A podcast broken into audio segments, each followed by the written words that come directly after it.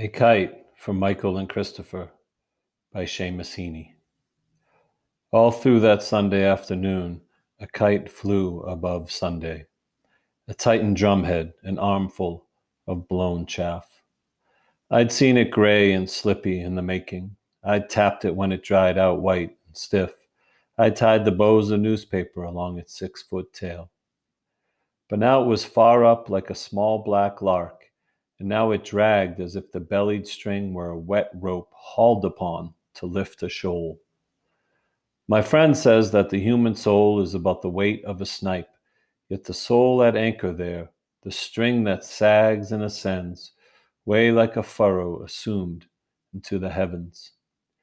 Before the kite plunges down into the wood and this line goes useless, take in your two hands, boys, and feel the strumming, rooted, long tailed pull of grief. You were born fit for it.